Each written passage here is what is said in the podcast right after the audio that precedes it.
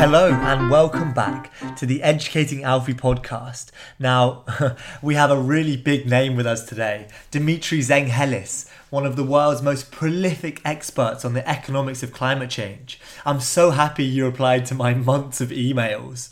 Now, Dimitri has worked at the highest levels of both government and academia at the UK Treasury advising the Chancellor Gordon Brown and Prime Minister Tony Blair, and is the head of policy at the London School of Economics Grantham Institute. Dimitri currently leads the Wealth Economy Project at Cambridge University. So, the reason I really wanted to have an economist on the podcast is that financial cost is often cited as a barrier to a net zero transition. Now, you've actually been quite critical of economists, but you are an expert on the economics of climate change and will, I hope, share your fascinating and important ideas with us today. So, firstly, Dimitri, what drew you to economics? Oh, well, thank you, Alfie. Thank you for inviting me. Uh, I've never been described as a really big name. It's, really, it's quite a long name, but uh, a really big name is, is a first. Well, I was drawn into economics. Um, because I was interested in the sort of policy world. I was interested in um, you know things like um, you know, growth, poverty reduction, um, unemployment, tackling inequality, you know all these things that felt very socially important. Um, so I worked as a macroeconomist in the first instance. Spent ten years at the Treasury. I was head of economic forecasting there for quite some time, running the Treasury model, and then I started working on the Stern Review on the economics of climate change thinking this was sort of a nice, interesting aside, and then I'd return to the standard macro stuff. But of course, it's way too interesting, and I've been working on issues to do with climate change and sustainability ever since. Yeah. So, what about the current stuff that you're doing with the wealth economy? Could you maybe explain a little bit more about that? Yeah. So, on the wealth economy, we are looking at basically moving beyond GDP, beyond looking at GDP. We're not as critical of GDP as others are because GDP is what it is. It measures measures the you know, income, production, expenditure in the economy. That's what it does. Um, it's very clear that it's not a measure of happiness and well-being, and it's really not a measure of the stock of assets, our wealth, the stuff that generates wealth in the future. So um, the Wealth Economy Project is tasked with looking at those assets, but looking at you know all the assets that generate prosperity. That doesn't just mean the sort of buildings and factories and physical assets, infrastructure and stuff that you've got. It doesn't just mean the human capital, you know, the skills uh, that people have. It doesn't even just mean perhaps the most important part of it, um, the ideas and the knowledge and the processes we use, the so-called intangible capital. Hmm. It also means um, the natural capital that we exploit. You can generate growth by running down natural capital, um, but that's not sustainable because sooner or later your lack of natural capital, especially renewable natural capital, by the way, renewable natural capital means things like fish stocks, uh, biodiversity, forests, and uh, a sustainable atmosphere, because they're all prone to these thresholds after which they completely collapse irreversibly. Mm-hmm. Um, so they're really important to try and kind of nurture and also measure. And we're not really trying to do that. And of course, you know, mm-hmm. whereas all the other assets are going up, natural capital is clearly going down. And one of the mm. other elements of wealth that we measure as well, it's a form of intangible capital, is social capital. The mm. degree to which we, you know, trust other members of society and governments and can go out and um, you know, interact with people, both socially and economically. And that's something that we sometimes underestimate in importance and fail to measure appropriately. Hmm. Yeah, so I guess when you're talking about putting a value on natural capital, uh, who decides the value of a natural asset? For example, if an indigenous Maori person believes a river contains life, then it's very difficult and perhaps unethical to put a price on that. Uh, I guess it's. Uh, I admire what you're doing to try and encompass these things, but do you think maybe um, it, well, there's difficulties in kind of like putting a price on these things? There's definitely difficulties in putting a price on these things and you can't put a price on them. You know they are beyond they have all sorts of uh, innate natural value that that people will will, will differ on. Um, so you can't put them but the problem is alfie that if you don't try and put some price on them the default is to put zero and that's what the world is doing. The implicit mm um, you fill the gap by just putting zero on it. And if you put zero on it, of course, you're going to overexploit it. Now, nobody's suggesting that there is a sort of, you know, pounds and dollars and cents value um, for trees and biodiversity and fish stocks. Of course, there isn't. But let's put some positive number that's reasonably high. Um, and at least you know acknowledge that it could be even higher that's fine. Because if a reasonably high price is enough to you know galvanize action to protect these things um, then it's I, you know i have no problem with others saying you've underestimated it we should be doing more. But to do nothing and impute a price of zero is is really the road to kind of disaster and, that, and that's the road we're on. Yeah yeah, I guess that is totally true. Uh, and I do think that, yeah, we need to give these some sort of value because otherwise they will just get exhausted, as you say. Um, in terms of kind of the social value, I know you've talked about uh, kind of the what value people put in a, in a model of economics on the future generations having a healthy planet to live in. So, um, do you think we could value solidarity as an asset? Absolutely, yeah, we should do. Um, you know, and that is exactly what social capital is about. Now, it's difficult to measure, but that doesn't mean it's impossible to measure. I mean, we, you know, we all know we've been through Trump and Brexit, and you know, other countries have been through all sorts of social dislocation where people feel, um, you know, they're they're not playing, they're not being uh, uh, represented effectively uh, uh, by a system they can't hold accountable, you know, whether it's left behind or inequality or whatever. Um, and that breeds a lack of trust, and it makes it much harder for governments to be effective because if your citizens don't trust you, what's the point in trying to, you know, do stuff that's in their interest? Because they'll always think you're, um, you, you know, you're, you're trying to grease your own palms. Um, so you may as well grease your own palms because you know you're not going to get any different sort of electoral uh, response. And, and that is what corrupt societies do in the end. They just sort of, you know, they pay off their own folk. And then when the next lot come in, they pay off their own folk and they're not expected to do any difference. Um, and if you go down that route, not only is there kind of a lot of, you know, social tension and social dislocation um, and sort of lack of inclusivity in the political system, uh, but you also inevitably get um, economic costs as well because people don't feel they want to go out and transact profitably and, and so on. So you, know, you really want to avoid that, and and social capital is something that you know is a golden asset, and some countries have more of it than others, and you can measure these things through things like trust surveys, through um, people's um, ability to kind of go and interact socially with their neighbors, with civic groups, with you know governments um, uh, and institutions. So that is part of the wealth economy study. It's it is trying again to put some price. We're not saying we're going to get the right price, but some price. For God's sake, let's try and value this stuff um, if we're going to you know be able to manage it. Mm. You think it's um, there is value in getting different histories and cultures to maybe add their value in that discussion on how much we or how we value these assets? Absolutely because you know there isn't an ex- there's no objective kind of benign ruler that can tell you what these things cost. They are um, they are you know functions of individual judgment. But you know you don't uh, equally you probably don't want to get too drawn into the debate of kind of what's the exact you know the exact price of these things? And you know what do you think? And what does uncle harry think? You just want to get into sort of you know it's got to be clear and transparent and simple. And you know you have measures of trust you have measures of social interaction. And you say look this country is doing better at that than that country. Now you might think that's meaningless or irrelevant but others will say well you know what? Maybe the Scandis have got something right here uh, you know with their kind of um, free childcare and healthcare and higher taxes, which they all feel, you know, makes them feel uh, inclusive and represented by governments that are held accountable relative to, you know, other models in the world uh, which don't. There is information there. It's meaningful. It doesn't mean that everyone has to agree exactly on you know the value of every single policy. That's not the purpose of the wealth economy. Um, now that might be the purpose of the political system, but what we're mm. trying to do is say, look, there are these underlying elements um, that are more conducive to both well-being and future prosperity. And one of them is social capital, as you say, solidarity is part of that.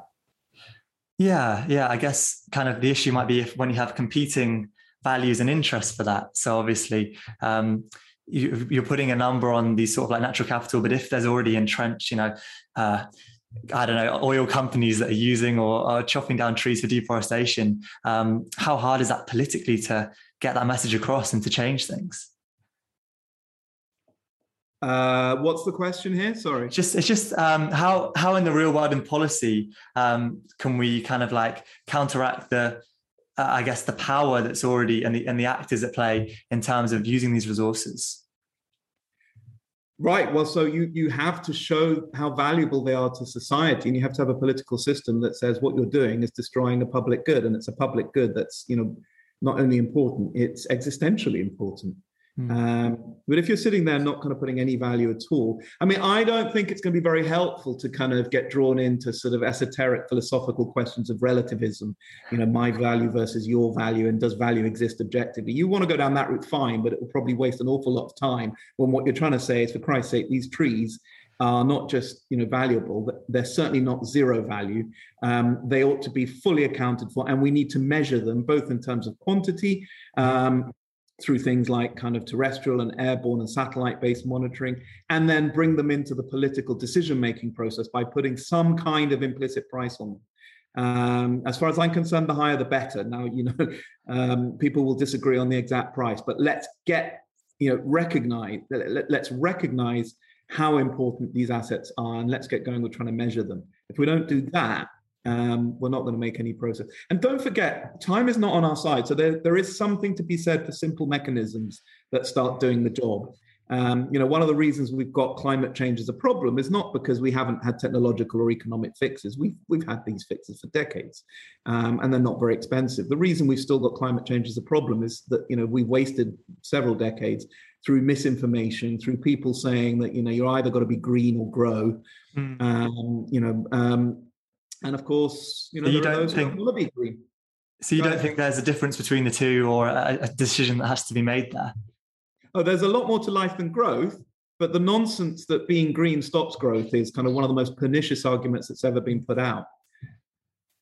Okay. Uh, I mean, could you maybe if you want to live within if you want to live within your resource envelope, which we should be doing, uh, you know, within a finite planet, um, you will find yourself being incredibly innovative in how you use those finite resources you will continue to use them better and better. Most growth comes from knowledge and ideas. It doesn't come from material things. That's the mistake that degrowthers make. They think growth is all about material inputs. In fact, the beauty of this is if you stop people abusing the planet and emitting um, into the atmosphere, then they become really innovative in doing things with much lower resource footprint. That's all you would expect us to do. If you froze your resource envelope tomorrow, you know full well that people will get better at better at using things. They'll substitute into new things.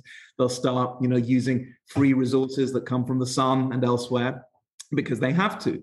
Uh, we're seeing that already in the growth in renewable energy, which is born of you know um, taxes and restrictions in that you know only tiny policy effort means that we're now going to get cheaper electricity through renewables than we would have done with fossil fuels, and we're going to get higher performance, cheaper cars.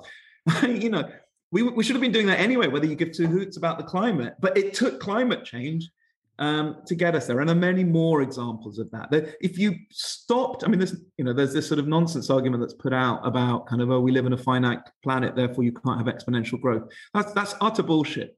If you live within a finite envelope, all you would expect is exponential growth. And that exponential growth will come from ideas, from people using things better and better. You don't de-learn, you learn, you build on your ability to use resources more effectively.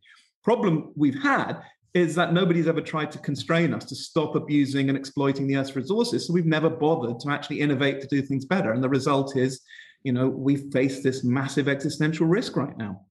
Um, and the other element is political. I mean, even if it were true that you, you know, the only way to save the planet is to kind of degrow, and by the way, that's not going to go down very well in developing countries with billions of people in poverty, you know, who look at us and say, well, it's all, all very well for you to say that.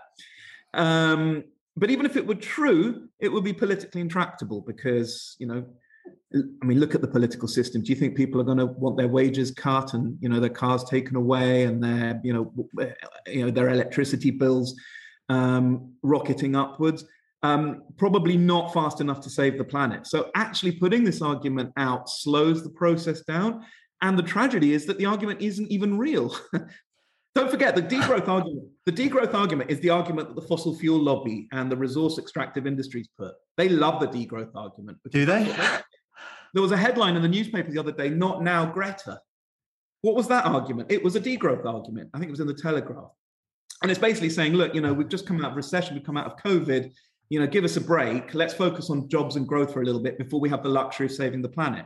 It's based on the bullshit degrowth argument. Um, they love it. You know the extractive industries and the and the kind of liberal uh, capitalist right love the degrowth argument because it's what stops us taking action to save the planet. Unfortunately for us and for future generations, it's a disaster.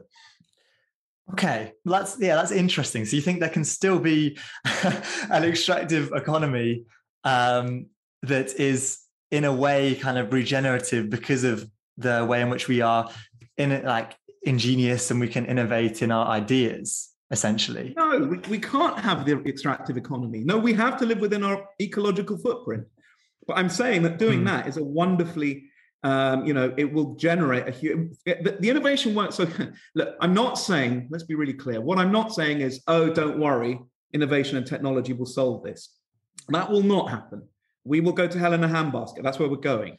Um, what I am saying is, force people to live within their ecological footprints and what you won't find happening is suddenly everybody kind of has to live in a bivouac and, and eat, you know, beans out of a can.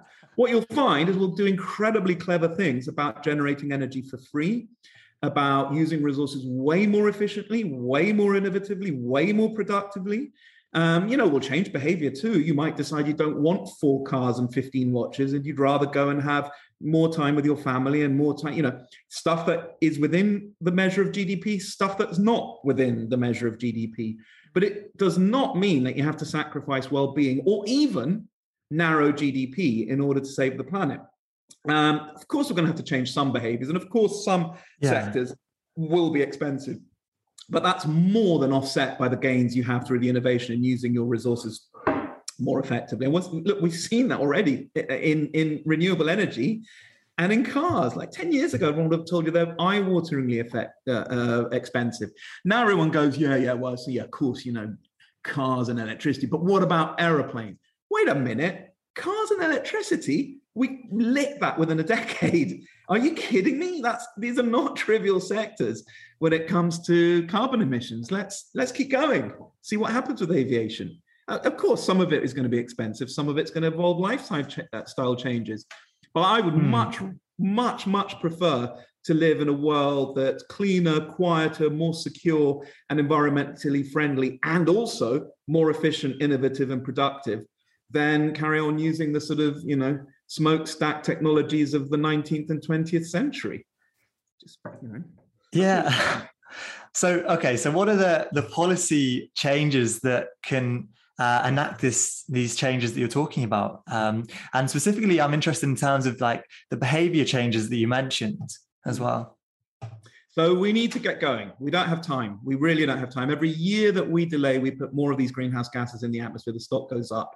Um, and we lock into infrastructure, you know, physical, human, and other resources that are high carbon that we're then sort of stuck with for decades. So the f- most important thing is urgency. Stop wasting time. We've wasted decades on this, and every you know every year, every month, every week we delay, it gets harder and more expensive to do something about it, and we open ourselves up to some of these big, irreversible, potentially catastrophic risks.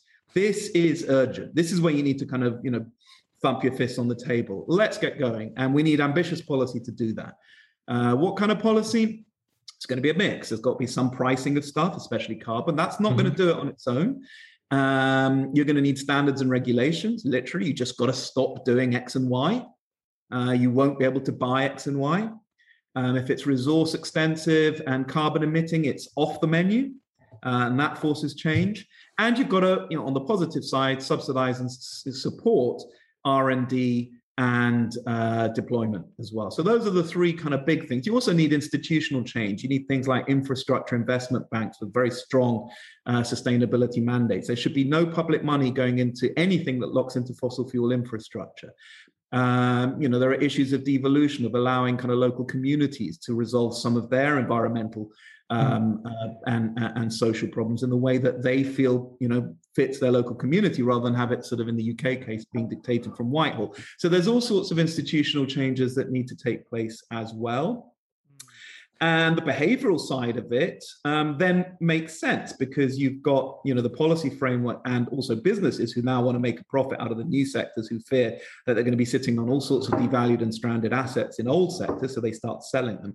So you enter a doom spiral for the fossil fuel industry, but a growth spiral for these clean technologies.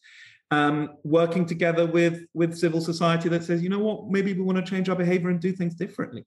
So right now, if you don't have the policies, say you know Alfie you look like a you know a well-meaning young person who kind of wants to do the right thing. So you mm. decide you're not going to fly, and you decide that you're not going to have a car, and you'll take your kids if you have kids to school in the rain by walking. Great. What happens there? Your neighbor gets more parking space. Your neighbor doesn't give a shit about the climate, so he or she more likely he, literally as a demographic, older males tend to be more skeptical about these things. uh, decides, well, my neighbour's freed up a parking space, and you know he doesn't drive, so there's more room on the roads. I'll buy two cars.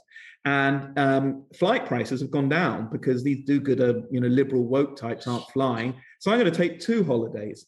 Um, I mean, literally, you know, that reaction, if people work on their own, I mean, it's lovely and it's wonderful, mm. but without a concerted policy effort, it won't, it won't deliver. And let's be realistic. When you then go to the pub and talk to your neighbor and start telling your neighbor how virtuous you are in doing the right thing and, and you know, saving the planet and how they should be virtuous too, what effect's that going to have?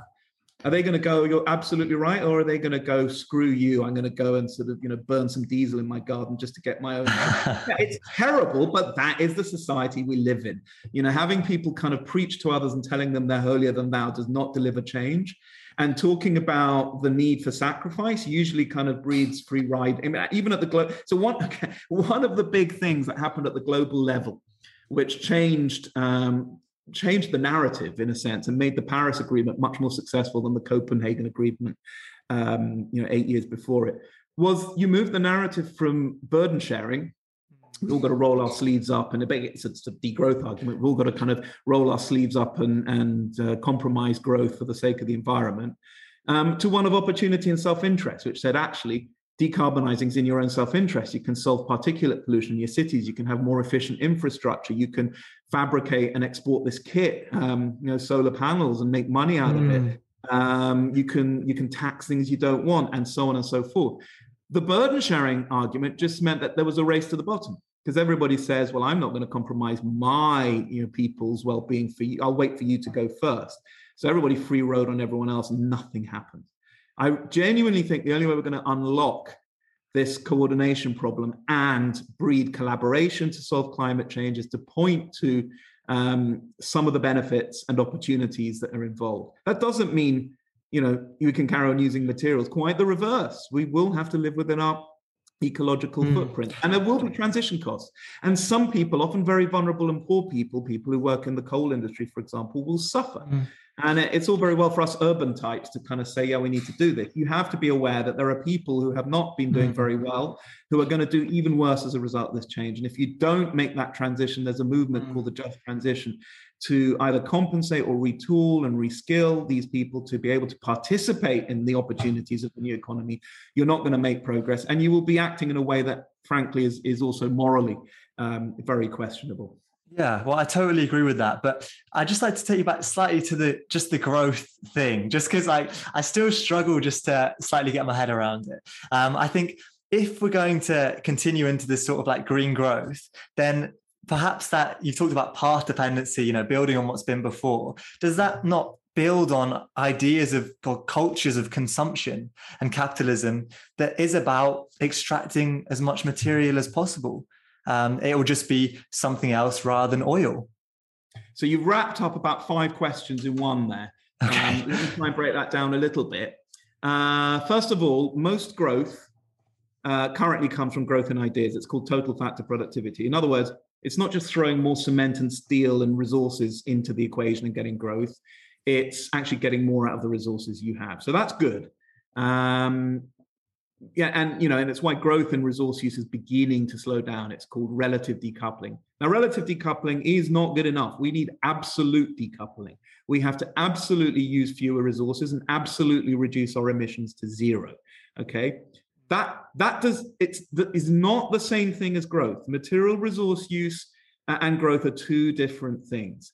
So, what I'm arguing is that you can continue to have growth without uh, and indeed, I think you're going to get potentially more growth because you're going to spur innovation and efficiency without um, increasing resource use, indeed, with reducing resource use. Now, what does that mean for behavior? I think it's also going to have beneficial effects on behavior because if you know the, the resource use options are more expensive, people will start um, using less of them. and they'll start you, you know maybe not having a car and having a bicycle that integrates with public transport and they may well enjoy that and if they enjoy that that could be picked up in gdp it might not be picked up in gdp spending more time with your family won't come up in gdp mm. so gdp is not good enough but even gdp could do okay in an environment where um, and jobs and and wages which are linked to gdp could do okay in an environment where you spur innovation to save the planet. Now you know mm. whether it's you know if, if your beef here is saving the planet that's the way to go. If your beef here is the capitalist system fine you can you can fight a different war i'll, I'll be honest with you the soviet system was not brilliant at, at and, and you know a lot of systems which are have not been fanta- fantastic stewards of the environment mm. um, so i don't know what you know what battles and what ideologies people want to kind of you know uh, champion. But my concern here is living sustainably, uh, securing mm. um, natural capital and the environment, and securing people's lives and well-beings in a way that's inclusive and uh, equitable. I, I, if that's your agenda, it's very clear that degrowth is not the way to go. Mm. Yeah, I, I do definitely see what you're saying, and I think that like having you know worked in the NHS and seeing like the the care industry and um, kind of i think if we could value care more and there's obviously in the kind of uh, some of northern european countries the way they thinking about a four day working week and these kind of like policies actually can improve welfare and gdp at the same time which i guess is a win-win um, and yeah i think potentially there is yeah some hope there yeah, um, I'm not. I'm not comfortable with the way society is going, and I'm not comfortable with. I mean, by the way, um, I should say this um, the market's going to deliver a big part of the change, and private financial capital is going to play an important role. Mm. But absolutely none of this will happen without the public sector. It's the public sector that's going to drive the change. All these policies I've talked about, and also uh, public investment and procurement, are going to be the thing that tip um, the rest of the economy. And they're the thing that's going to drive innovation. Don't you know? Don't be fooled into sort of being told that the market's going to innovate anything to help save the planet without the government pushing it to do so. Mm. Um, so this requires public intervention. It's why, unfortunately, the right tends to be one of the reasons why the right tends to be very kind of skeptical about doing, um, you know, uh, taking the appropriate action because they seem, seem to be fearful of the fact that it's kind of going to require more government. Well, it will. Um, you know, the way to placate the right there is to say, well, all right, but then you need to do it in a way which is transparent and clear and safeguards consumer interests and all the rest of it. Now, you raised a slightly different question before about the morality of greater consumption, which I think, you know, lots of people sort of um, have their views on. Personally, I totally agree that, you know, I will occasionally fly, but I have a bicycle. I live in a city. I use public transport. I've never owned a car and all the rest of it. I'm very happy that way. Um, I want to spend more time with my family. I think kind of the rat race of consumer society is not good for well-being. It's not good for mental and physical health. There's all sorts of things we can do to change society and make society a better place that falls outside GDP. But but what really kind of irritates me is when that argument is then conflated into a totally separate one that says, therefore, um, doing things better has to mean that everybody's going to have lower wages and there'll be fewer jobs because you know you need that. It's almost a sort of puritanical flagellation. We've all got to kind of, you know, got to whip ourselves. That's the only way to live virtuously. Well, that may or may not be true, but it's it's not brilliant politics if that's the way you want to go to save the planet, because you're not going to make much headway. And I happen to think it's not true. As I say, we've seen in renewables, we've seen in cars the wonderful things that can come out of just a minimal amount of effort to decarbonize and, and you know utilize fewer resources. There's much further we can go we're not going to be able to do all of it through innovation, even with the best intention and the best policies in the world. But let's get started in doing the stuff we can and then you know start telling people that they've got to change their lifestyles. Most of the areas where people have got to change their lifestyles actually there, there is a fix. You know we can't carry on eating meat the way we are but there'll be laboratory meat. Um, you'll eventually price out meat or, or just ban it um, but you'll be able to eat just as tasty stuff that's done in a very sustainable way, or that you know either comes from sort of you know, or, or, or, understand the wonders of vegetarian cooking. But the point what you don't want to do is start telling everybody now that you know you can't have cheaper electricity or better cars until you start becoming a vegeta- a vegan, because it it it slows everything down. And I can't say this enough. I can't emphasize this enough. We don't have time to fuck about on this. You know, we've got to get moving. So, you know, let's not muddy the waters and let's not give the extractive industries, the oil companies, and the far right, or the far right, the kind of neoliberal right, the excuse they want to stop pushing for climate action. And that excuse is degrowth, basically. That excuse is, oh, well, yeah, you can do this, but it's going to mean everybody's going to have their wages and jobs cut, which of course stops any progress. That's that's where we're at. That's that's the kind of crap we've had to put up with for 20 years. Let's get over it and move on. Okay, so you think that actually we need to put money, financial investment, public investment that can make this change? Absolutely. Um, we need to borrow to invest. The returns to this are enormous. And we need to have the policies and in the institutions that, that also um, induce that kind of change. Change in innovation, change in behaviors, change in institutions. Look, change, this is all about change and people fear change. Um, so giving them a kind of, you know, the weapon to push back by saying, you know, this change is going to be really, really costly um, is, a, is a self-inflicted own goal. And we just don't have time to inflict own goals here. I'm really sorry. Mm. Um, we've just got to move forward. We've just got to innovate. We've got to start with all these wonderful opportunities we have and at the same time tackle the stuff that, that's harder to get and we've got to start doing it now and we've got to all pull, pull together uh, and work with the public sector to do that and, and pulling together means not scaring everybody with stories which actually may or may not be true okay yeah, I think the the truth of climate change is scary enough, to be honest. Uh, well, it yeah. ought to bloody well be. I mean, it's not. It isn't scary enough mm. because people have cognitive dissonance. True. Somebody was telling me the other day there's a book. I haven't read it. I'll give it a plug, even though I haven't read it, because they're, they're, they're a responsible kind of. And it's caused by a Norwegian author, and it's called something about what you're thinking about when you're not thinking about climate change. Uh, you know, it's the broader issue. You can live with all the kind of social injustice across the world, and somehow you sleep at night because otherwise, you know, you wouldn't be able to function. Um, so don't. I think. I think the the fear story about climate change is really important because it bloody well is scary. Mm. Um, but you can't rely on that to force change. It just won't do the job. Okay. Yeah. We shouldn't so, ignore it, by the way. We shouldn't mask it. We shouldn't pretend it's not there. That's not going to help either, but we shouldn't rely on it solely. Yeah. Yeah. Okay. Yeah, I mean that's yeah, that's very insightful. I'm aware that I've probably got over your half an hour of slot of time, uh, and you're a busy man. Um, that's great. It's, no, it's been really, I've really enjoyed it. No, it's it's interesting, definitely to hear your perspective, uh, and I do think that um, urgent practical change is needed on the problem. Um, perhaps you could just end it with a little note on optimism, just because I heard something you said um, from a previous podcast that I really enjoyed uh, in terms of how we can be optimistic for the future. Well, I, you know, be careful. I have often given this talk, and I've sort of said, look, you know, we've had this amazing sort of revolution in renewables and in cars, and this is just a beginning we can do. And, and people at the end say, God, I wish I shared your optimism. And and actually, um, if that's the if that's the impression I've left, then I've not done a great job because it's only a sort of partial impression. There's there's a great blog by Paul Romer, Nobel Prize winning uh, economist, uh, where he talks about conditional optimism. And that's what I am. I'm conditionally optimistic, which means if we start doing the, the right things and making the right choices and investing in the right areas, which by the way, we're not, mm. that's why it's not as optimistic as it sounds. If we did that, we could really have this licked quite quickly in a way that not only do we not feel generally too much pain, we actually end up living in a much better world better world irrespective of climate change whether that's because you know we spend more time with families or because we have amazing uh, efficient uh, innovative um, infrastructure you know doesn't matter but it won't be a worse world it will be a better world um, so that's the optimism Mm. The reason it's conditional is that that just won't drop out of heaven. Science isn't going to solve this. Innovators aren't going to solve this unless they're pushed to. And so Paul Romer talks about complacent optimism as being the feeling a child gets when they sort of sit there and wait for presents. Uh, conditional optimism is a feeling a child get, you know, when they say, "Okay, um, I'd like to build a tree house. Why don't we get some wood and some nails and get a couple of kids from the neighborhood and start sort of, you know, maybe having fun and see what we end up with?"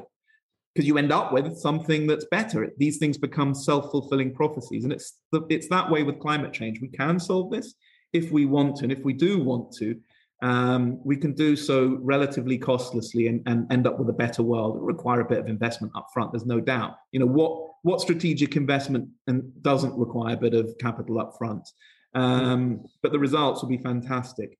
Whereas if you sit here and wait for it to happen, or worse still, start to muddy the waters by talking about oh, it's you know, oh, climate change isn't real, but if it is real, it's going to be so expensive, and you know, oh, and why should we do it if the Chinese aren't doing it?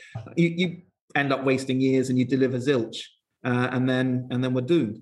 So it's a conditional optimism. All I'm saying is we can solve the. I mean, it's almost tragic because we can solve climate change quite easily, and yes. what are we doing? Not solving it. No. So maybe that's maybe that's not the injection of optimism you were looking for. not quite. No, not quite. Um, yeah, and I do. I see these problems and also the solutions in terms of like the wealth inequality as well, and the amount of money in the system. Like there should be enough to change these inequalities, but it's just not happening. Um, hmm. I guess you sit on some quite big tables. I hope that people are starting to to move on these things and to to listen really. Well, I, you know, I hope so. I can, you know, all we can do is keep banging the drum and telling the story and trying to do it in as clear and and, and powerful a way as, as we can.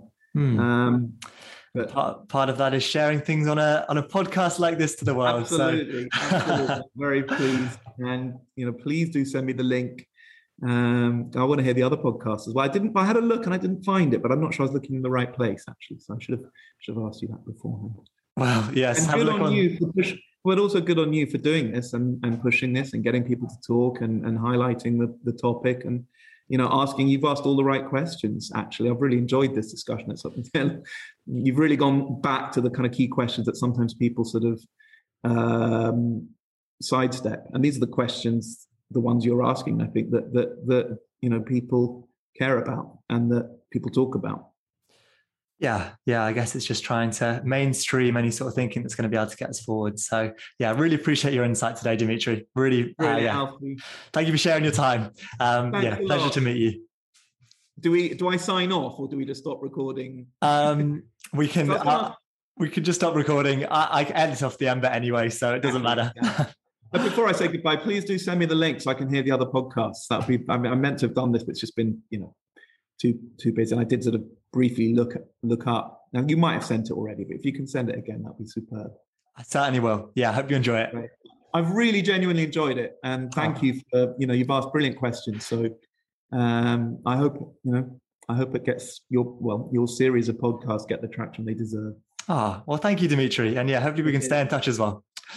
Let's do that. Cheers, Alfie. Okay, thank you very much. Bye now. See you. Bye. Bye. Bye.